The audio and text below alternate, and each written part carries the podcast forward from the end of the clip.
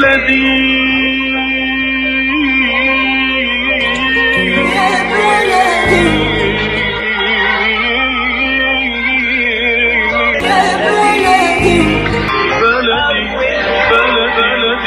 وسهلا بكل الذين ينضموا للاستماع إلى راديو بلدي اول راديو عربي أمريكي ويعنى بقضايا العرب في المهجر. برامجنا في راديو بلدي كل يوم جمعة من الثامنة وحتى التاسعة صباحا مع ليلى الحسيني في بث حي ومباشر وعبر كي راديو 690 اي ام. صباح الخير بلدي صباح الخير لكل مستمعينا. Welcome to Radio Baladi, the first Arab, Middle Eastern, and American simulcast radio show. Radio Baladi is broadcast every Friday morning on WNZK 690 AM from 8 until 9 Eastern Time on Good Morning Michigan with Layla Al Husseini. Our call in number 248 557 3300. And now, stay tuned for the best radio talk show on Arab and American issues with your host, Layla Al Husseini.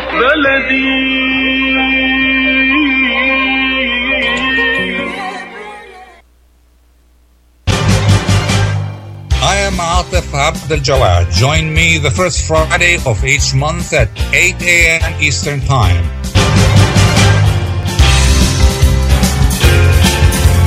I will be discussing some of the most important issues and events in the Middle East live on America's Voice of the Arabs.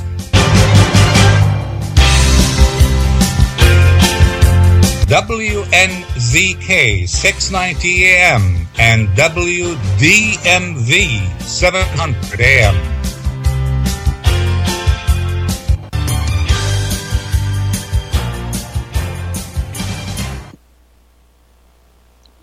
Good morning. We are doing the program differently today. We will be discussing three different issues with three separate and distinguished guests. First, the conflict in Libya. Second, the Ethiopian Egyptian dam dispute. And last, the Israeli plans to annex West Bank settlements. Our first guest to talk about Libya is Professor Ali Abdulatif Ahmida, the founding chair of the Department of Political Science at the University of New England. Professor Ahmida, welcome to the show, and I want to start with the top question, with the most important question about Libya. What is the future of the conflict in Libya? Uh, good morning to you and to your listeners. Um, it's a pleasure to be with you. The Libyan, um, the future of the Libyan um, uh, conflict is really contingent. It, it really depends uh, whether the factors that feeds and produces and make this conflict continues uh, will change or stay the same. So if the uh, foreign intervention in the Libyan conflict uh, will continue with various actors, um, regional and international, trying to really uh, support this faction or the other faction, will continue. That means there is no compromise, um, you know, internationally, and that will continue. If the leadership inside the country continues to see the other as an enemy and not to sit down and make compromises for the sake of everybody and, and, and continue that way of thinking, then I don't see um, an end to the conflict. But any change of, of, of, of the two factors might really lead to uh, enabling uh, Libyan public opinion, which is being kind of sidelined, ignored, silenced for uh, this long because of the uh, militarization and the violence that uh, has continues. So, uh, in that sense, uh, it's really it depends um, whether this situation, you know, um, with the with the actors who are controlling the the situation inside the country, and also uh, feeding in uh, the conflict. So, um, it, unfortunately, it, it looks very grim right now, but it's not inevitable.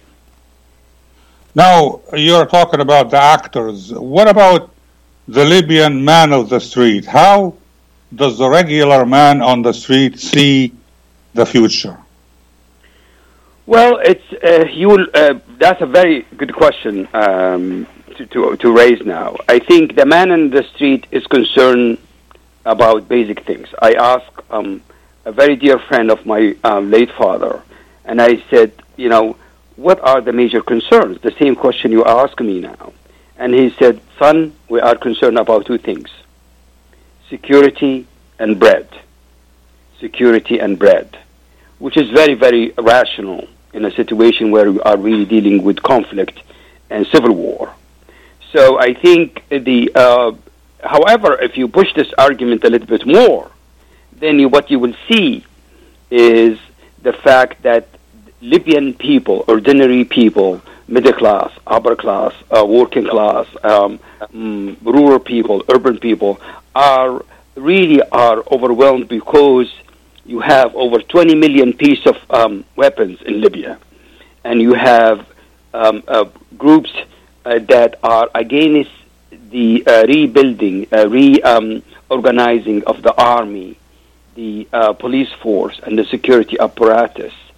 So therefore, I think uh, the ordinary people are are really are at the mercy of this violence and conflict and I think the, the, the, the tragedy of the Libyan conflict, which is against all of the, uh, you know, the theories and the analysis and the assumptions, is that uh, Libyan people are tribal, people, Libyan people are really, uh, uh, you know, um, not unified. Libyan people are, there is no even Libya, let's partition Libya. All of that uh, really uh, irresponsible and colonial way of talking about the public opinion uh, are really misleading because we have to remember, um, uh, you know, um, Mr. Atif, the the Libyan people voted uh, three times. Yes, God.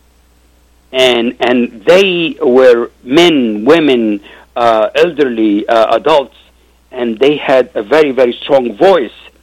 But their voices and their vote has been, you know, um, hi, um, yeah, hijacked by uh, the what I call failed leadership.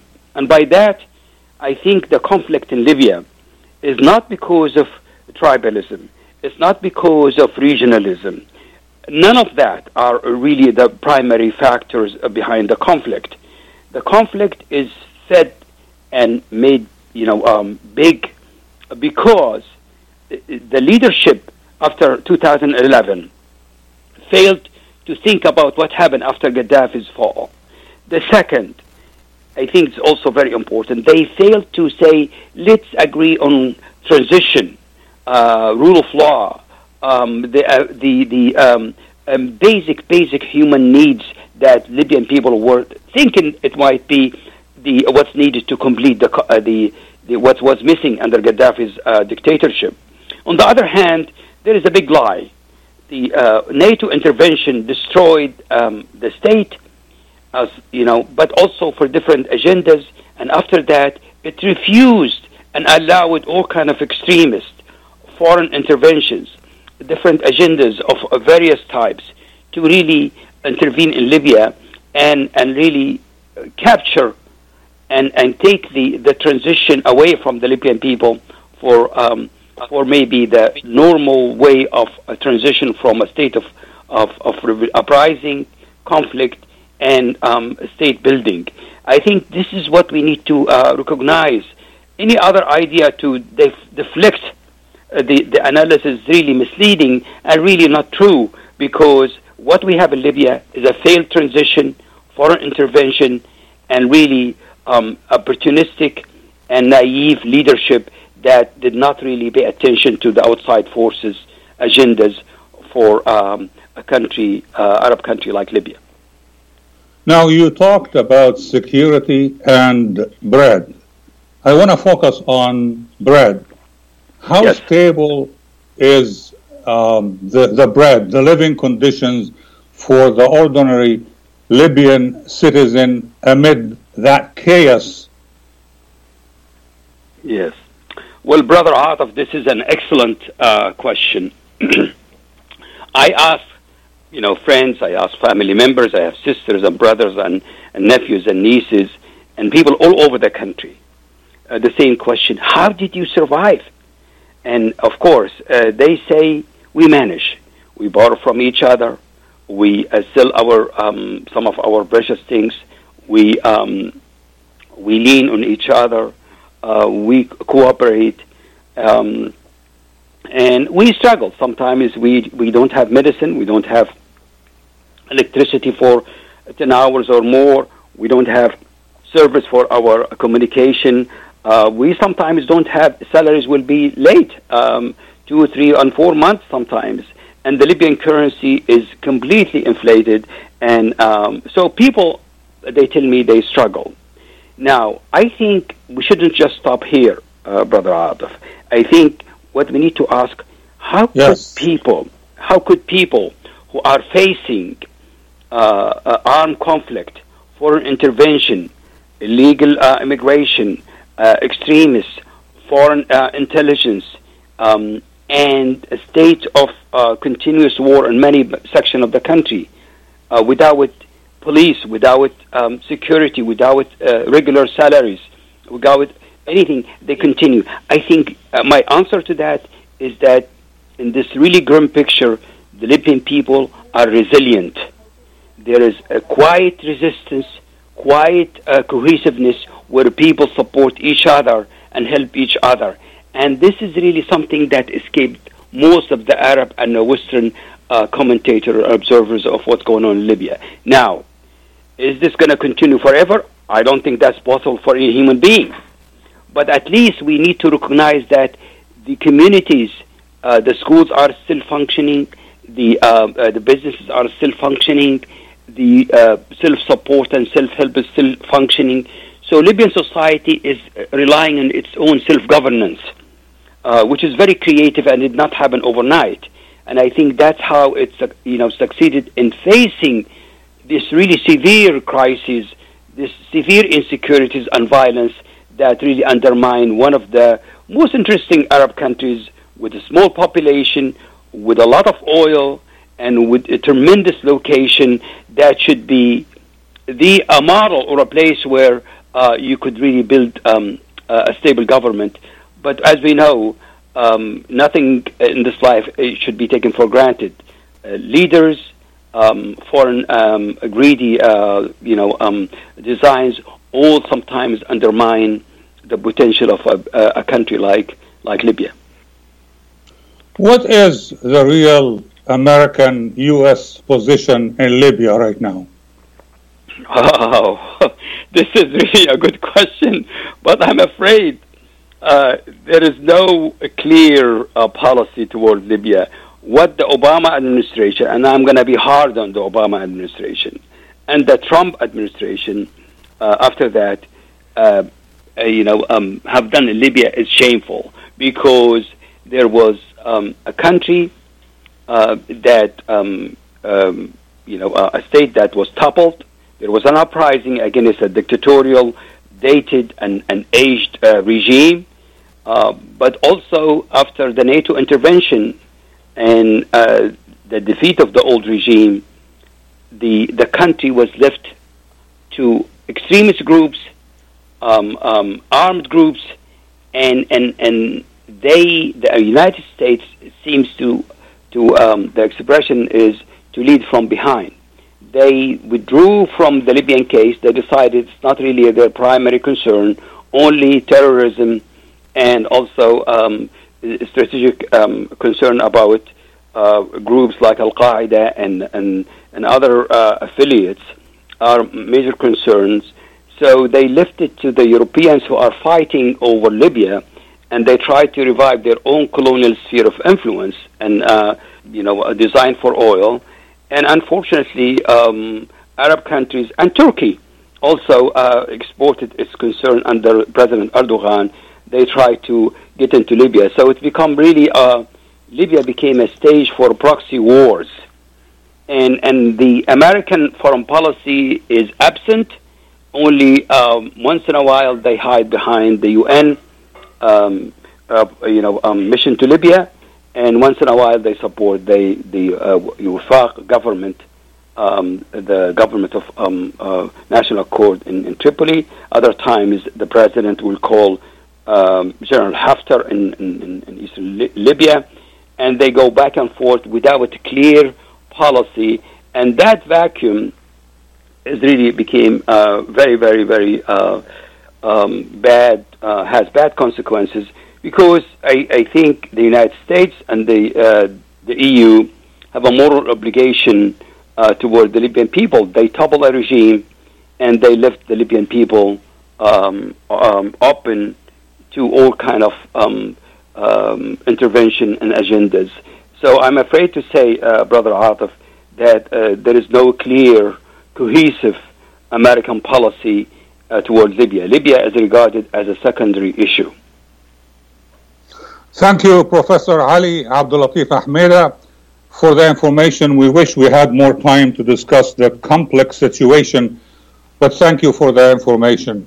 When we Well, come back you. after the break, we will be discussing the second topic, which is the dispute between Egypt and Ethiopia Life is a nonprofit charity that's provided humanitarian aid and development to people and communities for over 25 years, regardless of race, color, religion, or cultural background. When disaster occurs here or around the world, Life for Relief and Development rushes in to provide food, medical aid, and shelter to those in need. Please help improve these efforts. Make your tax-deductible donation to Life now at lifeusa.org or call 248-424-7493. مرحبا سعيد. أهلا علا. ليش هالمقابلة الفاترة هي بيقول المثل لاقيني ولا تغديني. يمه زعلتي. شنو رأيك إذا لقيتك وأيضا غديتك بأحسن مطاعم ميشيغان مطعم عشتار والله فكرة. أفضل الأطباق والمقبلات العربية والعراقية وأحلى ملقا ولا تنسين اللحوم الطازجة مباشرة من ملحمة عشتار لزباين عشتار. وملحمة عشتار توفر اختيارات متنوعة من كافة أنواع اللحوم وبأسعار متميزة وجودة أيضا مميزة. ملحمة عشتار تقع على 36865 راين رود في مدينة ستورلينغ هايت وأكيد أحلى لمة وأطيب لقمة في مطعم عشتار اللي عنوانه 3625 15 مايل رود في مدينة ستيرلينغ هايت هاتف 586-698-2585 586-698-2585 يلا علا. يلا عشتار للجودة وكرم الضيافة عنوان. مطعم عشتار.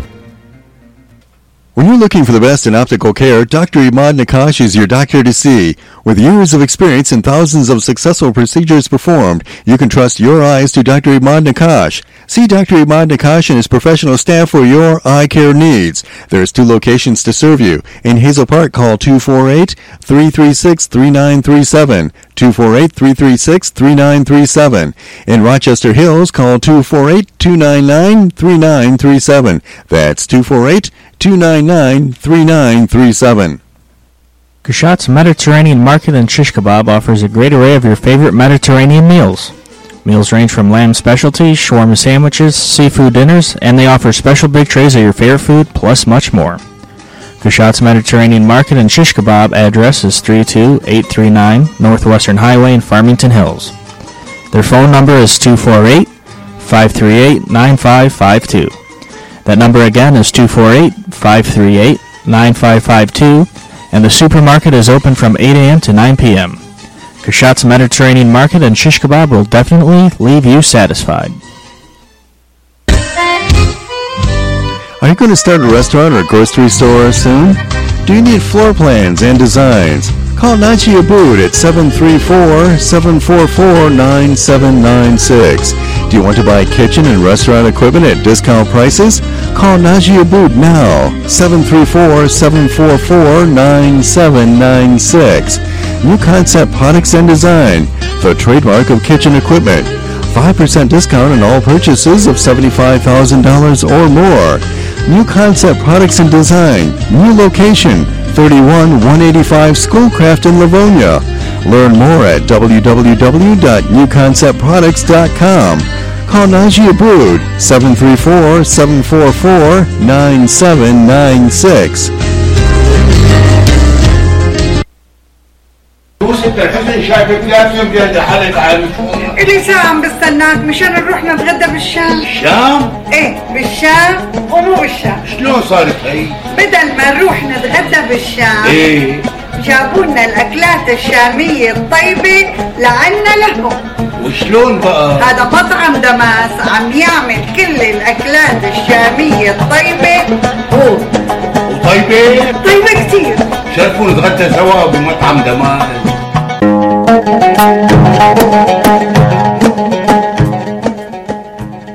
الأكل الشامي الأصيل فقط بدمياس كوزين. زوروهم على 28841 أرشد لك بفارمنتون هيلز. ولطلباتكم اتصلوا على 248-987-4609 That's 248-987-4609 دمياس كوزين and catering جبنا لكم الشام لعندكم I am Jawad. Join me the first Friday of each month at 8 a.m. Eastern Time.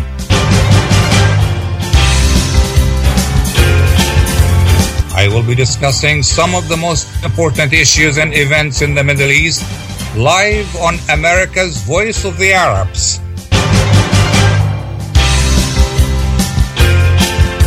WNZK 690 AM and WDMV 700 AM.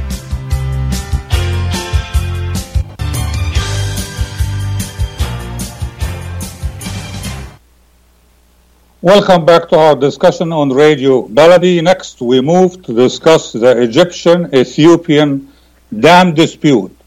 Our distinguished guest to discuss the issue is Mr. Samah El Hadi, who is a human rights activist and Middle East expert. Mr. El Hadi, welcome on the show. And let me start by asking you if the recent agreement mediated by South Africa means we have a breakthrough in the dispute. First of all, uh, thank you, Dr. Uh, Jawad, for the opportunity, and a good morning to you and the listeners of the program. Uh, the African platform always have been a uh, good platform for Egypt until 1993 when the uh, uh, attempt to assassinate President Mubarak happened and took place. Since that time, Egypt turned its back to the African platform. And unfortunately, at that time, Ethiopia had been able to expand and make a better influence on the African countries uh, and been able to put them as an ally against Egypt. What's happening recently in the negotiation is not the first breakthrough or what it looks to like looks like to be a breakthrough. This has happened several times before, and every time we reach almost an agreement, and the last one mile, Ethiopian government decided to walk away and said, no, it is not enough for me. I'm not going to be able to take it and leave. And before that, we had the same scenario almost happening here in the United States back in February when the, the three parties involved, Ethiopia, Sudan, and Egypt, with the assistance of the United States uh, Treasury Department and the International Bank, have been able to finalize an agreement and it's only missing a signature, which is Egypt did by like initially uh, accepted the uh, agreement and signed it. Sudan uh, said, "I will wait until all parties sign," and Ethiopia rejected. So what's happening now is not something new, and I don't think this is going to be a change in the uh, negotiation path between Egypt, Sudan, and Ethiopia. So, what are the realistic options for Egypt right now? Well, um, to understand what uh, Egypt's options are, we have to go back a little bit shortly to the history. We have to go back to the 1929 agreement signed by Britain as occupational power on behalf of Uganda, Kenya, and Tanzania with Egypt, which is give Egypt the veto right against any project on the Upper Nile. Ethiopia at that time, which is now she's claiming that she was not, uh, I'm sorry, it was not an independent country, which is not true because Ethiopia at that time was an independent country and have full authority. And Ethiopia claimed that the agreement of 1929 and the agreement of 1959 both happened as a colony era and it should not be recognized. So Egypt go back to those two agreements and use it as a legitimate and lawful uh, authorization for the Egyptian government and the Sudani government to veto any project that will eliminate their share of the water from Nile.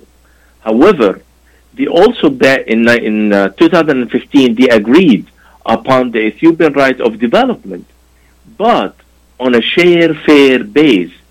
We cannot take a collateral damage that will harmly hurt Egypt and Sudan. So the Egyptian uh, negotiation team, utilizing those three agreements, to put the, the Ethiopian at the corner and ask them why there is always a problem. The problem is two things. Number one, what we're gonna do if we have a dry time, which is a limited, very limited time of rain. There is no supplies. Number two, what are the legal frame and the lawful frame that we can utilize if there is a struggle or a problems happen between the parties?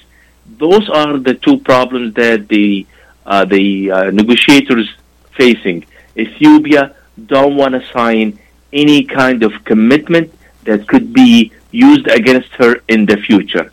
And Ethiopia wants to put a rule that uh, as a country they can utilize the Blue Nile the way they like it, when they want it, and they have no commitment whatsoever to the other two countries, uh, uh, Sudan and uh, Egypt. Uh, Egypt been able in the last 90 days to put a huge political pressure on the Ethiopian side. Number one, they get the support from the Arab League of States in a clear statement. Number two, they get the support from the United States when they signed the agreement that the United States uh, Treasury uh, formed with the assistance of the International Bank. Number three, they went to the Security General, Security Council to make sure that the international community faces its, its commitments to make uh, and secure the peace in the African eastern side. Uh, now, Egypt is uh, never been used the term of war or utilizing the military power, which is we know and everyone knows that the Egyptian military now is now ranking number nine worldwide. Uh, but this option never been eliminated also. So we, the Egyptian never said that we're going to use it. However, they never indicated that they are not going to use it too.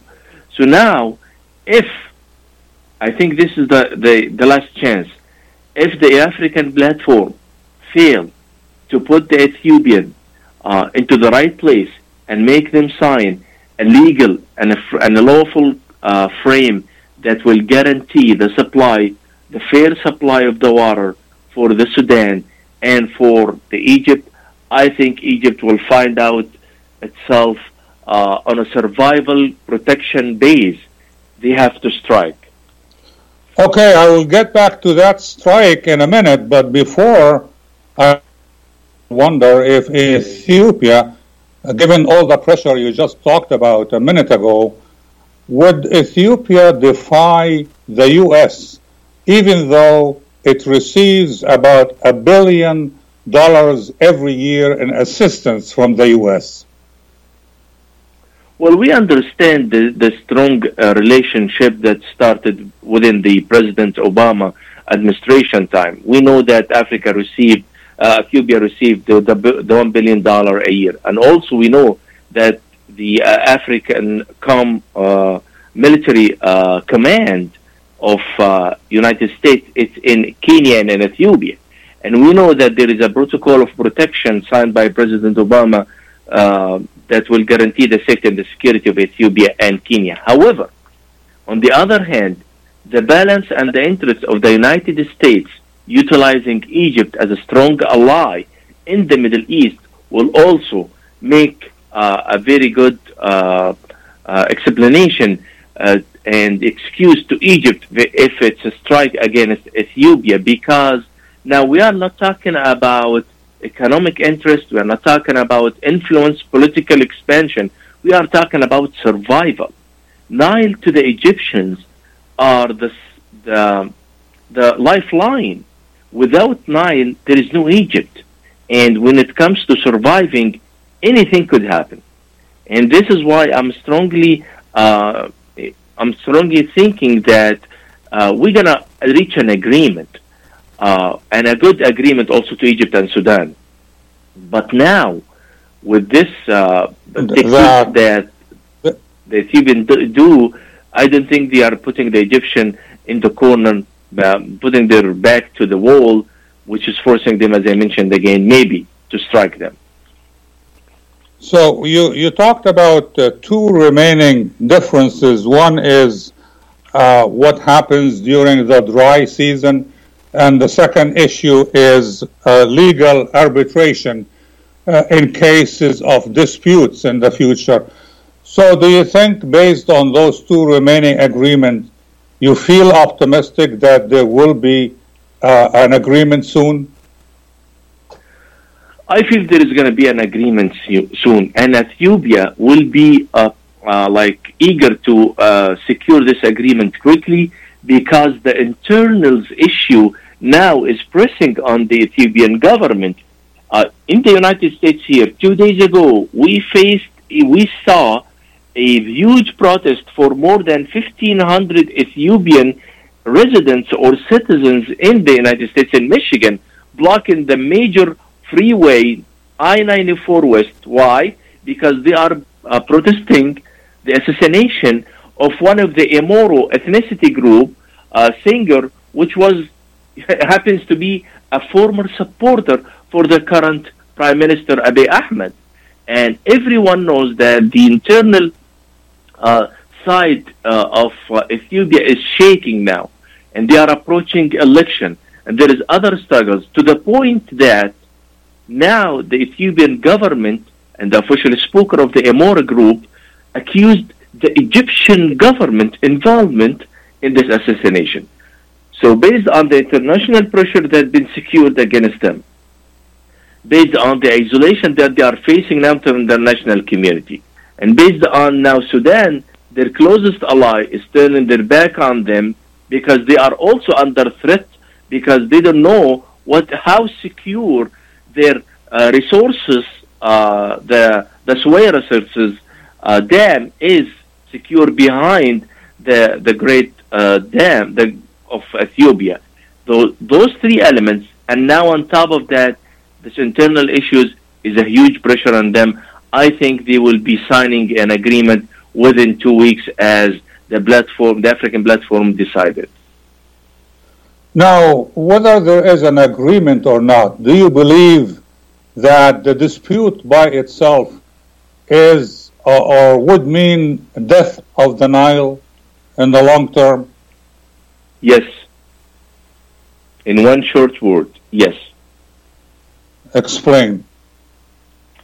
Because what's happening is that Ethiopia, if they've been able to get away of what they, with what they are doing now, they will be setting a new rule, which is not happening in the international community and which is not happening before with the cross borders rivers, and they will be utilizing and a, a full right and a powerful of the of the river.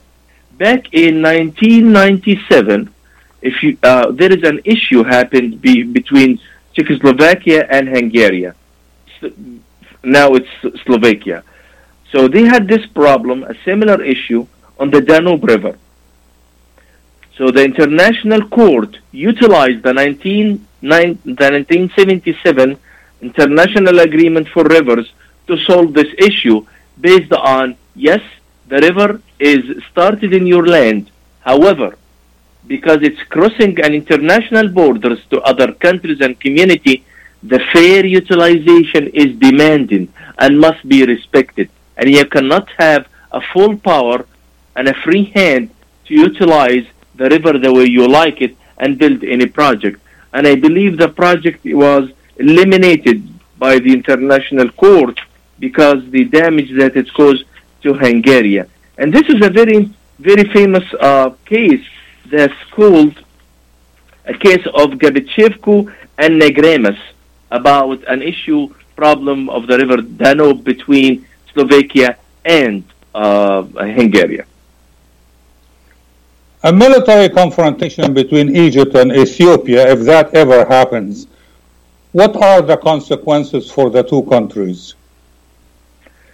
I can speak about first the, the Egyptian consequences. Egypt, if they if they strike military, they will be facing uh, an international uh, interest uh, damages because we know after the 2015 agreement between Egypt, Sudan, and Ethiopia, which is give the Ethiopian the right to build the dam, uh, China funded the project $1 billion. The International Bank funded the project with $1 $1 billion. Italian uh, government funded the project, and other uh, international financial entities have put investment into this project. So Egypt, when they strike the dam, they will be striking a part of their interest with those communities, um, which is going to put an Egypt in uh, in a huge uh, economic problem. However, if e- if Egypt was able to secure a legitimate support based on the protection of the survival, and now which is Egypt now built this momentum by talking to the, the Security Council, talking, talking to the Arab League of States, and even talking to the African platform and show to the whole world that, hey, I have been trying to reach an agreement to protect my people and my survival instincts with the Ethiopian government several times. And every time we reach an agreement, they walk away.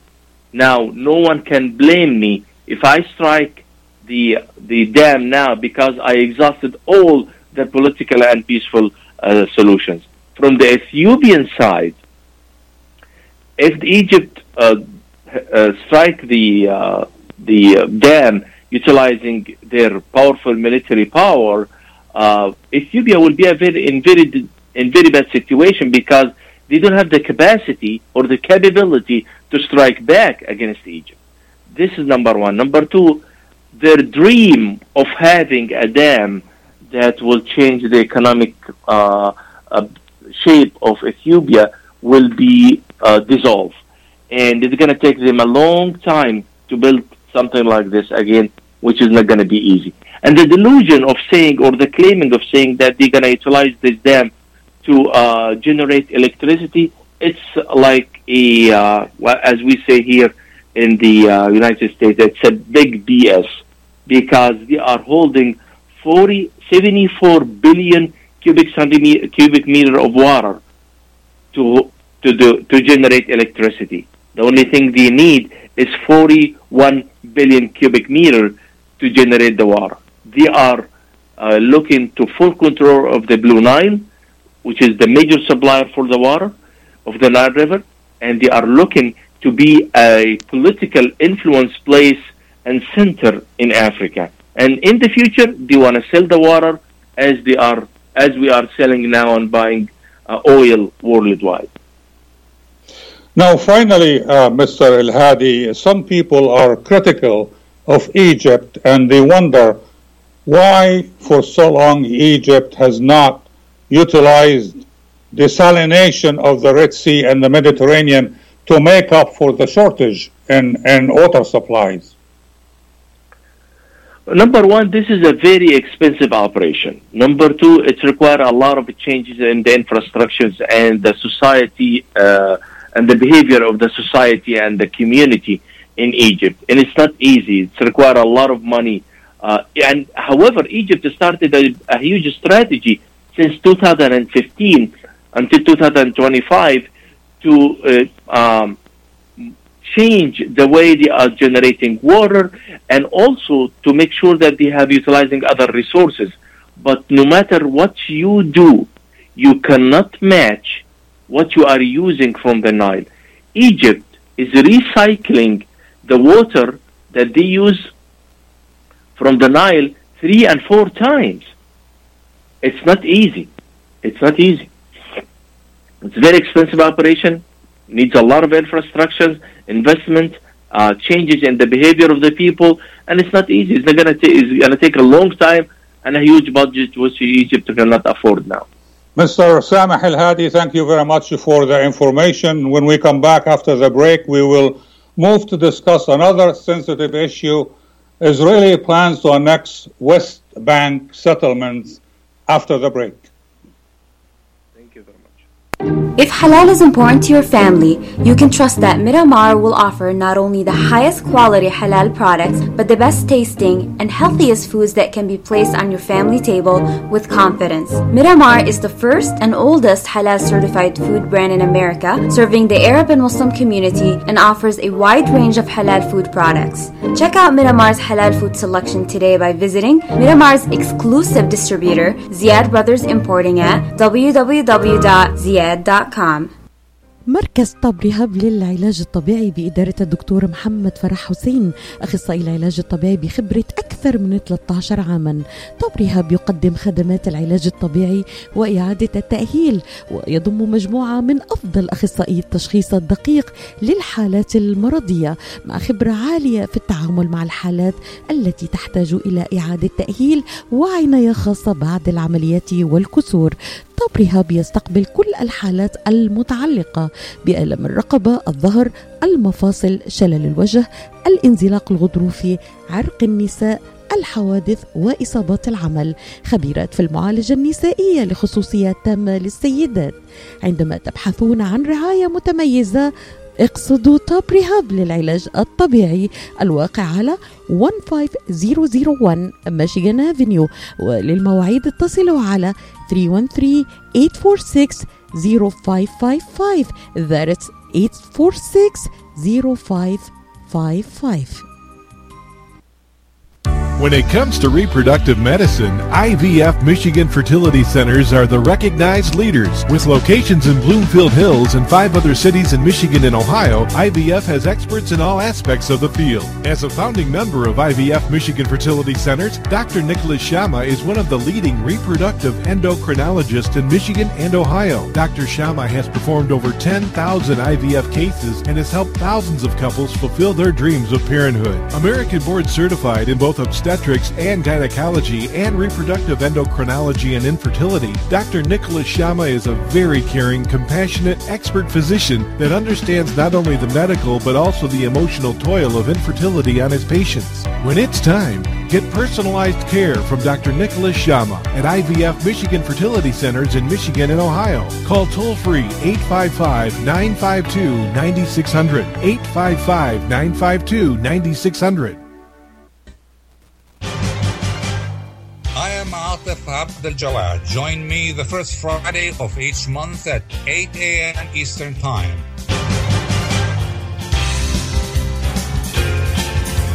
I will be discussing some of the most important issues and events in the Middle East live on America's Voice of the Arabs.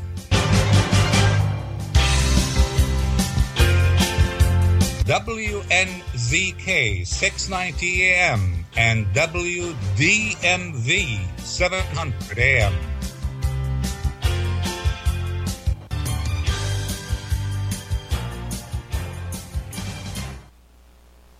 Welcome back to our discussion on Radio Baladi. We now finally move to discuss the Israeli plans to annex West Bank settlements, and our distinguished guest is Dan Raviv, who is a columnist for Newsday. Mr. Raviv is also a veteran reporter with CBS News and other major networks. Mr. Raviv, thank you very much for joining us. My first question is explain to us, please, why are the Israeli plans on hold right now? Well, good morning, Dr. Jawad, and uh, Sabah al Khair to you and all the listeners. Uh, it is very much on hold. Uh, you, you know very well that for several weeks, the thought was that on the first day of July, right, two days ago, there would be some announcement from the Israeli government that they will annex parts of the West Bank, uh, the land captured in the in the Six Day War back in 1967, and then the Israelis did nothing and said nothing. There's some political arguments within Israel, one party blaming the other party for a lack of agreement, but that's the bottom line. Uh, Prime Minister Benjamin Netanyahu did not reach agreement with his own government coalition about what land to take over, what land to declare, whether any troops would have to move or just a piece of paper would be issued. And in the week before, Netanyahu had consultations with the Trump administration. Uh, there were two envoys from the White House who went to Israel and met with Netanyahu And we've learned, though everything was kept secret, that the Americans told Netanyahu to cool it, not be in a rush. President Trump doesn't want it to happen right now. And you know how it is in the Middle East. If it doesn't happen now, maybe it will never happen.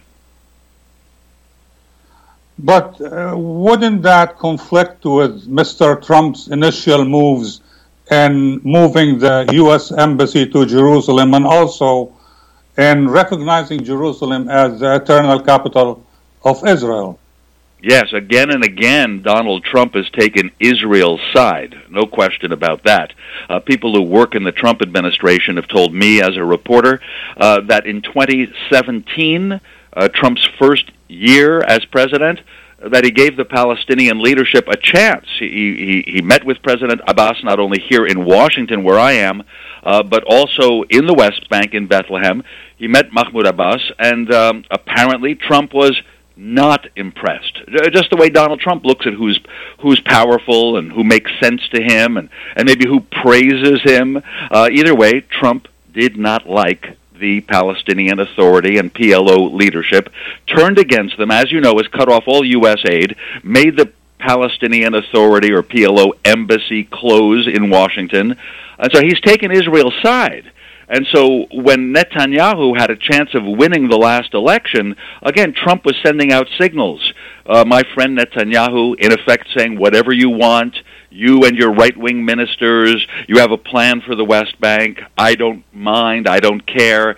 Uh, and then the result of the election was rather cloudy. So Netanyahu had to form a coalition with his rival, General Benny Gantz. And this seems to have confused the White House and they're not sure whether to side with the right wing ministers. And Trump, of course, is thinking about the election here in America, now only four months away. And that's why there are indications that the Trump team doesn't really want to stir up any trouble. They are they apparently are asking Netanyahu to hold off. And Netanyahu's right wing ministers wanted to do it absolutely this week. But it's very significant that nothing happened. There's still the possibility that in the coming days that some of the largest Israeli Jewish settlements close to Jerusalem could be declared part of Israeli territory. That would be an annexation. Um, the Israelis claim that won't affect any Palestinian people because it's already Jewish settlers who live in those areas. Uh, But I have a feeling that may not happen at all, and largely because of a red light that Trump seems to be giving. Now, um, there are reports that there is a split within the Trump administration on that issue. Uh, Yeah, I would say there's one. Of the out- yeah, I would say there's one. uh, yeah, Dr. Jawad, I would say there's one outlier, one activist within the Trump administration who is pushing for annexation, uh, and uh, as as as his belief might suggest, the more the merrier, and that is David Friedman. David Friedman is a former uh, lawyer in New York for the Trump uh, companies, for the real estate companies. He became the U.S. ambassador to Israel. He presided over moving the embassy from Tel Aviv to Jerusalem.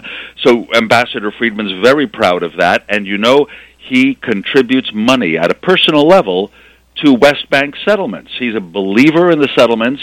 Um, he thinks it's a good thing that Jews live again in the West Bank as they did in biblical days. Um, certainly, many Arabs, not just Palestinians, uh, feel that David Friedman is not sensitive to the Palestinian cause. But there are others in the White House, like the president's son in law, Jared Kushner, who wrote the peace plan. Who wrote the peace plan, which many Palestinians consider to be an insult because it does call for a Palestinian state, but made up of little pieces around the West Bank, spread around, not really one contiguous state. But still, Jared Kushner feels that Israel could proceed with annexing land, taking over land forever, only in the context of peace negotiations. Well, there are no peace negotiations. The peace plan isn't advancing. So Jared Kushner apparently is against Israel unilaterally taking steps, whereas Ambassador David Friedman, who frequently comes back to the White House and absolutely can talk directly to his old friend, the president, David Friedman says it's better if the Israelis do it now, get it over with. So there is a disagreement in the Trump administration. So I guess it is. It would be better for Israel to do it now because if President Trump loses the election in November, what are the chances of going ahead with the plan? That is absolutely what the right wing parties in Israel are saying, and they're saying it openly. Um, they say we hope these are Israelis, right, on the right wing. Some of them happen to be born in America, so they have a sense for American politics. And, and they say that Donald Trump has been our great friend. As you've said, he's made a lot of pro Israel moves um, in his uh, three and a half years as president. So they want Trump to win, but they warn maybe Trump won't win. So Israel should permanently take over parts of the West Bank right now. Of course, the settlers in general would like Israel to to, to own the entire West Bank forever. What do you do about uh, more than two million Palestinians who live there? The settlers seem to hope that the Palestinians will move away. You know, go to Australia, go to go to Canada, go to Detroit.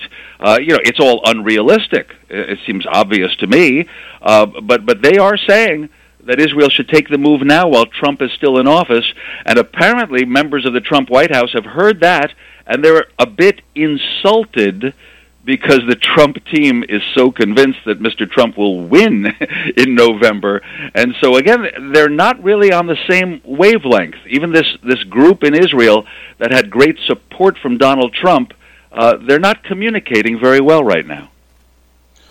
So, what are the realistic options for the Palestinians given that situation now? Uh, I was impressed that the two main factions sat down together, had a joint news conference. By that I mean the Fatah faction, which of course is basically the Palestinian Authority in Ramallah in the West Bank, and Hamas, which governs the Gaza Strip. There's been a lot of bloodshed, a lot of disagreement between the two factions. Hamas, frankly, is more militant against against Israel and always wanting to fight against the existence of a separate Jewish state whereas Fatah you know, is committed to living alongside a Jewish state of Israel, but they sat down together saying annexation is a huge danger to Palestinians. So at least for a while, we're seeing some more unity among Palestinian politicians. Also, the man and woman on the street, oh, in a city like Jericho in the West Bank, very close to the Allenby Bridge, where one can travel from the West Bank over to Jordan.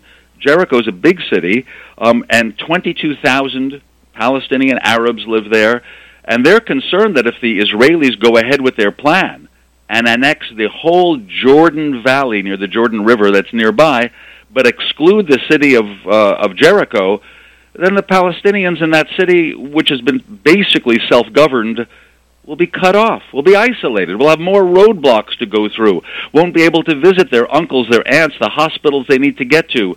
And so there's real concern that if the Israelis um, do take these steps, life will become more difficult for Palestinians. By the way, there are some Israelis who do want to have peace talks.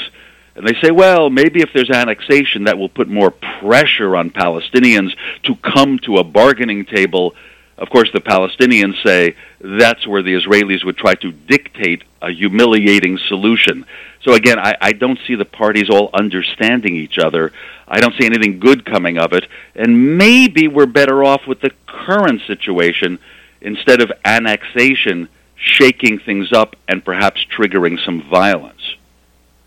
How serious is the warning from countries like Jordan, Egypt, the UAE, and even Europe against such move?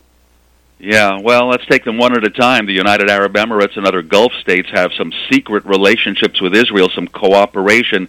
They're mostly concerned about their common enemy, Iran.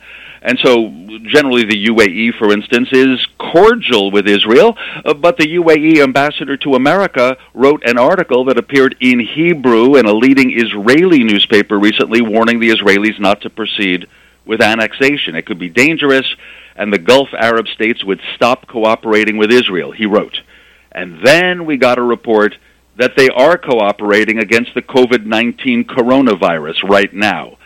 So that raised some questions. Maybe the Gulf states still do cooperate with Israel, and I suspect they do. Europe is indeed trying to put pressure on Israel and Prime Minister Netanyahu not to proceed with annexation, not to shake up the situation in a way that would be humiliating to the Palestinians. And so Europe, uh, a lot of the countries there are thinking about boycotting, uh, if not Israeli goods, then uh, Israeli settlement goods, you know, things made in the West Bank. So that, that that's something the Israelis are listening to. Um, now, as for Jordan and uh, Egypt, those are the two Arab states that have peace treaties with Israel. Uh, Jordan again is making threats that the peace treaty cannot survive under this pressure. Jordan feels a link, of course, with the West Bank, which used to be governed by Jordan until 1967. Um, and King Abdullah might be serious in cutting off connections with Israel but probably not. I would say that King Abdullah needs Israel's security assistance to stay in power, even needs the trade. As for Egypt, uh, I would have to say that Egypt's President Assisi uh, Uh, doesn't seem to care much about the Palestinians in the West Bank, and the Israelis are not worried about President Sisi turning against Israel. Now, I have read about an option called micro annexation. Can you explain to us what that is? Yes, and that's something that could happen even in the coming days. Again, I don't think Netanyahu will defy the Trump White House and do it. But microannexation means just large settlement areas where Jews live pretty close to Jerusalem, where Israel has de facto taken over the land after that Six Day War. Uh, Israel did officially annex East Jerusalem. That part of the city used to be held by Jordan. So all of Jerusalem is united, and then and then Israel pushed the border further and then Israel also settled uh, areas that are just to the east and south and a little bit to the north of Jerusalem. And so micro annexation would mean uh, that Israel annexes only those areas where they say, oh, only Jews live there anyway. We're not annexing any Palestinian villages, they would say. Obviously, this would still involve roads, more roadblocks, Palestinians would feel insulted and it might even hurt their local economy. Uh, but because of Israeli politics, Prime Minister Netanyahu may feel that he has to do that for his right wing ministers. After all, they stood with him in the last election campaign. And so Netanyahu considers it an election promise, a campaign promise. Uh, Benny Gantz, who is part of the government as the defense ministry, as the defense minister, uh, Gantz and his partners in the government they think even micro annexation wouldn't be good because politically within Israel, it would be a victory for the right wing settlers, and Gantz doesn't want to do them any favors.